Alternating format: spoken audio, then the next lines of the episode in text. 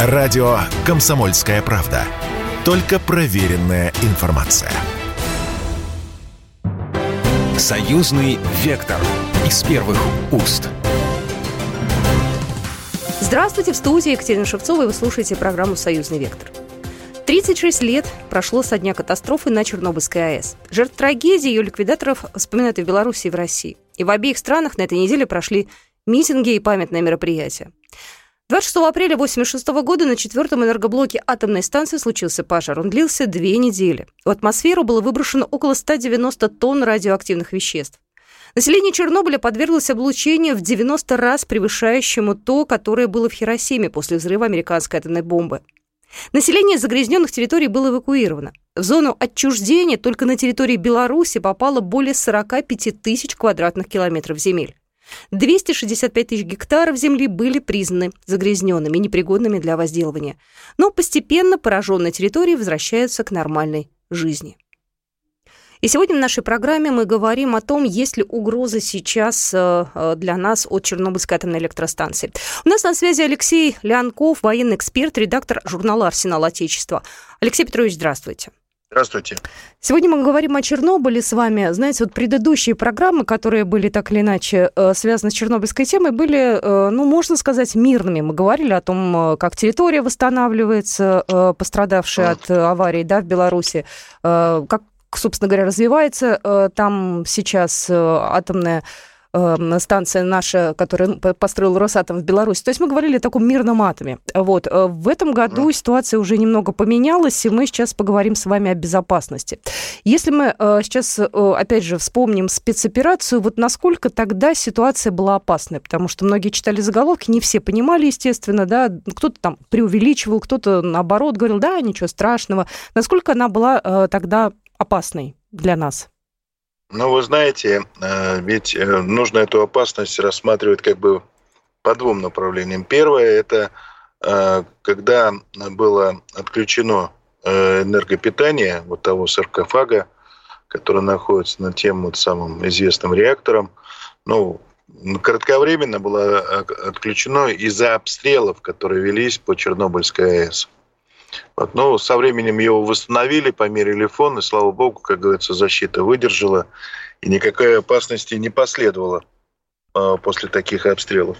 А вторая заключалась в другом, что на территории Чернобыльской АЭС велись э, исследовательские испытательные работы по созданию ядерного оружия, которые вели совместно Соединенные Штаты Америки и Украина.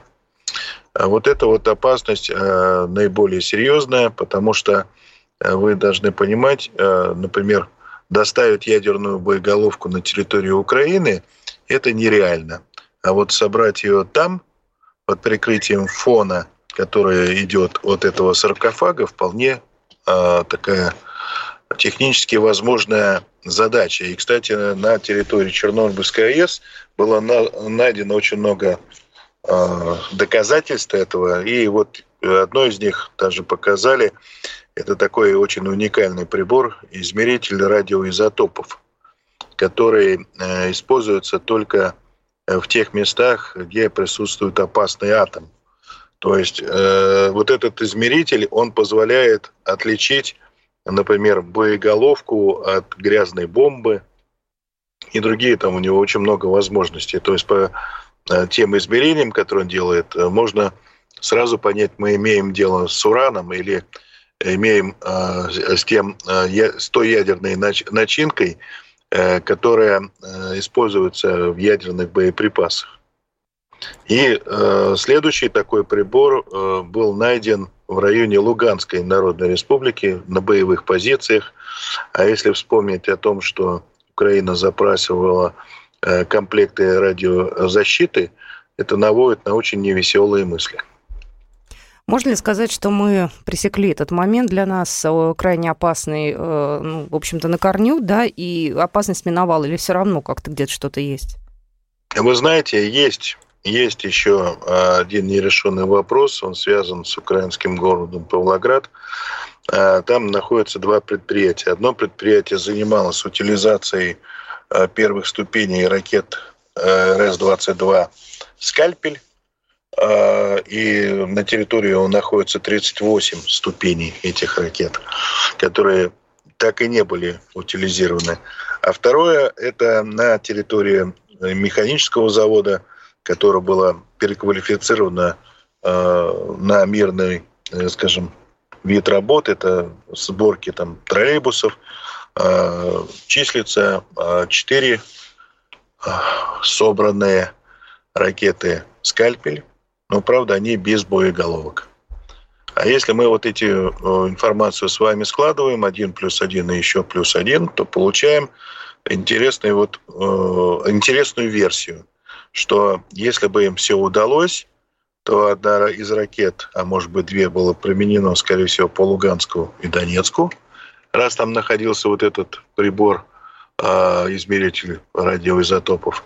А две другие, ну, так как э, украинские чиновники не раз грозили о том, что, значит, они сбросят бомбу, в том числе и на Россию, я думаю, что, скорее всего, другими целями было бы и Россия, и Белоруссия. И это был такой вот ядерный терроризм, на который мы должны были каким-либо образом ответить. Но мы же, когда начинали эту операцию, э, специальную военную операцию, мы говорили о том, что ядерное оружие в ходе этой операции применяться не будет. Ну и, э, в принципе, основы нашей э, политики в области ядерного оружия говорят как раз об этом. Они это подтверждают. А, сколько у нас э, было времени? Ну, то есть, если мы, например, ну, не проводили бы сейчас в феврале спецоперацию, не было бы сейчас никакой вот этой истории, отложили бы это, допустим, на полгода, на год, насколько вот это вот месяц, два, три в этой ситуации были критичными? Я думаю, они бы были уже готовы, скорее всего, к лету ну, где-то в середине лета, к концу лета, у них было бы готово. Единственное, что им нужно было э, сделать, это испытать э, э, вот эти вот скальпели. Э, то есть нужно было провести пуски, то есть э, нужна была организация некой пусковой установки. А скальпели, я вам напомню, они входят, входили раньше в состав железнодорожного комплекса молодец, то есть они э, стартовали из транспортно-пускового контейнера. Так вот, вопрос заключался в том, а, если у Украины такой контейнер, а если есть, откуда они могут его, ну как бы, где они могут за, э, испытать. Вполне для этого могли бы сгодиться первые ступени ракет Э, которые хранятся на Павлоградском химическом заводе, но это не в черте города, сразу скажу, это за чертой города, там есть у них специальное подземное хранилище. Вот. И после таких испытаний вполне можно было подготовиться и уже к боевому применению. Когда бы они применили? Лето, осень – это вопрос открытый, но то, чтобы они к лету были готовы, это было однозначно. Это сейчас, знаете, хотелось бы ответить тем, кто говорит, да нет, да ничего, да придумывают все, да Россия опять во всем виновата. Э, ведь тогда, если бы был удар по Донецку и Луганску, ну, как бы там же нет такого, что вот ровно до границы, а потом уже нет. То есть потом уже никакое ядовитое облако атомное не идет, все вот только вот по границе. Нас бы ведь тоже это в любом случае э, коснулось, и, возможно, Конечно. бы конечно, повторилось бы э, как чернобыльская трагедия, да, когда вот то радиоактивное облако, оно прошло через Белоруссию и Европу. И я вам скажу, что в Беларуси, в тех местах, например, в Гомельской области, до сих пор люди в лесах не собирают ни грибы, ни ягоды. Несмотря на то, что там было объявлено, что ну, как бы опасность миновала. Люди не торопятся, как говорится, проверять на себе эту вот э, миновавшую их опасность. А то, что там была э, смертность в Беларуси, связанная вот э, с этим э, облаком. Это тоже сложившийся факт. У меня, например, там родственники живут, и как раз через их место проживания прошло это облако. И на кладбище, где у меня много родственников похоронено, они как раз, все, все их смерть была связана с этим прямым или косвенным образом. То есть там была и онкология, там были и другие всякие вещи. То есть это вот такой вот чернобыльский след, он не прошел бесследно, э, ну, как бы незаметно. Вот. Э, и поэтому, конечно же, опасности подверглись бы все приграничные области с Украиной. Я имею в виду, если бы они применили вот эти ядерные боеприпасы. Тут вопрос только заключается в том, какой мощности бы они сделали этот боеприпас. он, понятное дело, по сути, будет своей термоядерной, то есть не как вот американские бомбы, которые сбрасывали на Хиросиму и Нагасаки. Нет, там немножко будет по-другому. Там требуется э, совершенно небольшое количество оружейного плутония и требуется так называемое ядерное топливо, которое в результате реакции создает вот этот мощный взрыв. Э, но пострадали бы и Курская, и Брянская, и Белгородская область, и, конечно же, Ростовская с Воронежская. То есть, ну, куда роза ветров а понесла бы вот эту вот заразу. Кстати, они, если вы помните, вот сейчас сообщал, что вот есть такой город Рубежное, угу. они уже дважды подрывали цистерны с кислотой. Я вот не могла понять, Только... зачем. А дело в том, что выделяются в атмосферу вот эти э, пары угу. э, кислотные с высокой концентрацией. Вот. И если, например, им удается там Э, задержаться в воздухе и пойти на какой-нибудь населенный пункт, это э, серьезные химические отравления и даже ожоги кожи, то есть там при попадании в верхние дыхательные пути человека может вызвать даже летальный исход. А если там прошел дождичек и задел вот это облачко ядовитое, то земля на которую просыпятся вот эти кислотные осадки, она будет отравлена. Ну а на этом мы прервемся. У нас на связи Алексей Леонков, военный эксперт, редактор э, журнала «Арсенал Отечества». Союзный вектор из первых уст. Союзный вектор из первых уст. Еще раз я всех приветствую. Мы сегодня говорим о Чернобыле. У нас на связи Алексей Петрович Лянков, военный эксперт, редактор э, журнала «Арсенал Отечества». На Украине, получается, все виды оружия. И бактериологическое, да, и собственно, бомбу эту грязную собирали. Вообще, ну, то есть это на самом деле страшно, и э, пытаться... Я хочу сейчас понять, насколько мы, ну, в данный момент, э, мы этот момент отодвинули какой-то потенциальной угрозы, или мы его все таки ну, минимизировали просто вот до такого самого минимального состояния. Вы знаете, вы правильно назвали еще один момент, связанный с биологическим оружием. Но я бы так немножко уточнил, это вирусное оружие. Дело в том, что да, мы вскрыли вот эти лаборатории, получили доказательства, но часть лабораторий, которые, например, находились в западных частях Украины, они, э, скажем, успели отправить биологический материал э, в лаборатории Европы э, и США. И, конечно же, этот биологический материал – это как бы некая ступень разработок вот этого вирусного оружия. И говорить о том, что мы такими действиями полностью сняли опасность, я бы не, не стал. А, потому что исследования велись а, давно. То, что вначале на территории Украины фиксировалось 13 лабораторий, потом их стало 30, это говорило о том, что они очень торопились а, провести вот такие масштабные исследования для того, чтобы найти такое универсальное вирусное оружие, которое бы, во-первых, не подвергалось бы лечению, то есть невозможно было его лечить. А и второе, конечно, повысить его, как они говорят, смертность от него. Или такие последствия, которые бы наносили тяжкий вред здоровью человека. И раз эти исследования велись так масштабно, я думаю, что результаты его а, тут же куда-то отправлялись, потому что они велись на биологическом материале, который брали у местных жителей. Вот, э, а они, скажем так, по генотипу, это наши близкие родственники, это мы один братский народ, просто отличаемся там по культуре и другим вещам, но вот если генетически, мы очень идентичны, там различные у нас несущественные. Э, я э, не уверен, что Э, такого рода исследования будут остановлены. У США э, значит, по всему миру раскидано более 300 лабораторий. Я думаю, что, скорее всего, такого рода масштабные исследования будут проводиться и дальше. Но есть, как говорится, всегда надежда, связанная с тем, что вот тот биологический конструкт, который они обычно создают, он же сталкивается с тем, что Э, мы с вами живем в большом биологическом мире, в котором есть и те же вирусы, и те же бактерии и так далее, с которые, для которых появление вот этого нового биологического какого-то там существа, э, или как его сейчас называют, э, химеры, оно, конечно, будет этим миром э, встречено не самое, как говорится, с цветами. То есть против него будет бороться и весь биологический мир.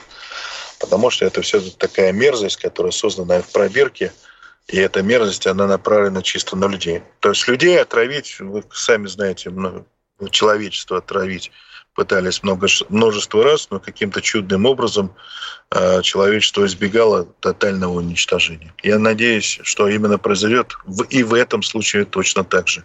Но списывать эту опасность как э, в раздел несущественные я бы не стал. Знаете, мы еще не до конца поняли, откуда COVID-19 взялся. Это если говорить о различных опасностях, да, и потенциальных угрозах. А, я хотела бы вернуться сейчас к Чернобыльской станции. А, насколько угу. сейчас там а, все под контролем и кто гарантирует безопасность? Потому что, ну, Киев, я предполагаю, не может уже ничего гарантировать. Да, мы здесь что-то можем обещать? То есть как здесь? Мы эту станцию, когда уходили, мы передали представителям МАГАТЭ. Они убедились, что мы им передали в безопасном состоянии был составлен соответствующий акт, и даже часть этого акта была опубликована в средствах массовой информации. То есть мы вышли, и все убедились, что никаких а, каких-то военных, а, скажем, изделий на этой станции не осталось. То есть я имею в виду, ну, например, там каких-то взрывчатых веществ там, или устройств с взрывчатыми веществами, которые могли бы привести к катастрофе, там не осталось. Территория чистая, территорию под контролем, э, саркофаг э, запитан электричеством. Вот все это мы передали МАГАТЭ, и МАГАТЭ подписала этот акт, что они приняли все в исправном состоянии. Теперь, если что-либо там может случаться, это чисто провокация. И так как эта территория сейчас контролируется Украиной, что это провокация со стороны Украины и тех кураторов, а, которые ее опекают. Извините за Примерно такой вот так. наивный угу. вопрос. А МАГАТЭ-то можно верить? Ну, МАГАТЭ – это авторитетная организация, которая, слава богу, еще не попала под контроль, а, под тотальный контроль Соединенных Штатов Америки, как, как некоторые другие, скажем так, комиссии э, и организации Объединенных Наций. Я имею в виду такие, как Всемирная организация здравоохранения и Э, комитет, вот этот ОЗХО, который раньше был консультативный, а теперь его э, превращает в некий такой судебно-карательный орган. Ну что ж, я надеюсь на то, что действительно все будет хорошо, потому что очень встревожила, конечно, многих эта ситуация. Будем следить, будем с вами на связи. Огромное спасибо, что были у нас сегодня в эфире. Ну, а в продолжение программы мы связались э, с нашим белорусским экспертом. У нас на связи Николай Андреевич Васильков, председатель комиссии парламентского собрания Союза Беларуси России по вопросам экологии. Николай Андреевич, вот мы только что поговорили с нашим военным экспертом Алексеем Леонком. Он сказал, что опасность миновала. Э, но, тем не менее, э, что вы думаете по этому поводу и какая сейчас обстановка на Чернобыльской атомной электростанции? Ну, насколько я информирован, обстановка на Чернобыльской станции достаточно стабильная. То есть э, те вбросы были, которые вот имели место быть в последнее время, они не соответствуют действительности. И как э, показывает радиационный мониторинг, радиоактивных выбросов нет, и фон радиоактивный соответствует э, годовым нормам, годовым наблюдениям. То есть обстановка на сегодняшний день достаточно стабильная на Чернобыльской станции.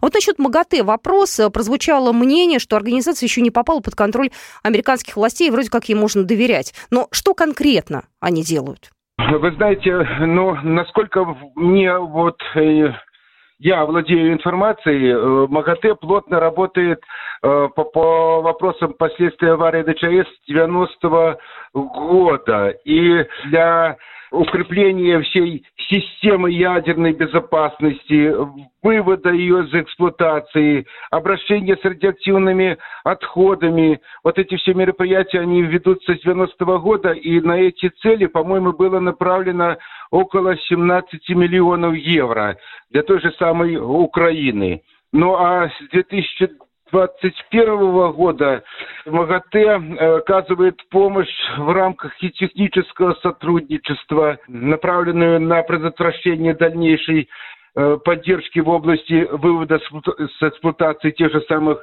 э, ядерных отходов, ну и, конечно же, работы самого саркофага. Так что МАГАТЭ, оно осуществляет постоянный контроль всех тех процессов, которые имели место быть, ну и сегодняшнее состояние и самого укрытия, и тех энергоблоков, которые выведены из эксплуатации. Может ли возникнуть повторение опасной ситуации? Не должно этого быть будут работать резервные службы, которые предотвращение вот тех моментов, которые имели место быть. То, то есть не должно быть таких моментов, и они не должны повториться. Почему для Республики Беларусь, с вашей точки зрения, важно оставаться не безучастными в отношении Чернобыля и по сей день? Хочу сказать, что м, относительные последствия для Республики Беларусь были наиболее тяжелыми, нежели для э, наших соседей, той же самой Украины и Российской Федерации.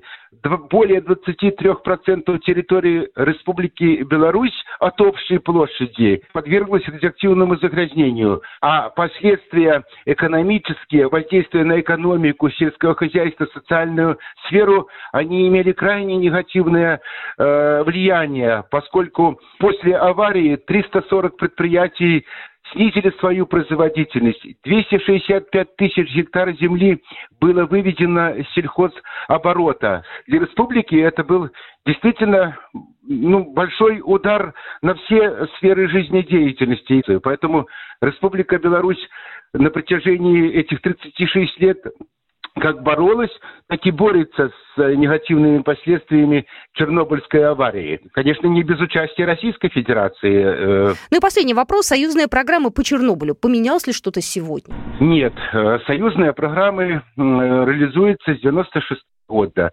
На сегодняшний день реализуется пятая, она заканчивается в 2022 году. Направлено с союзного бюджета более 86 миллионов рублей. Как и белорусские государственные программы, чернобыльские государственные программы, так и наши союзные программы, они имеют социальную направленность и направлены на реабилитацию э, территорий, пострадавших в результате аварии на ЧАЭС, социальное, экономическое развитие тех регионов, которые были загрязнены э, в результате аварии. То есть э, они не меняются. Самое главное в этих программах, что в наших государственных, что в союзных программах, это социальная направленность, реализация социальных мер, социальные выплаты, и оздоровления, и оказания высококвалифицированной специализированной медицинской помощи, санаторно-курортное лечение. Вот это вот э, социальная направленность, это самое главное в союзных программах.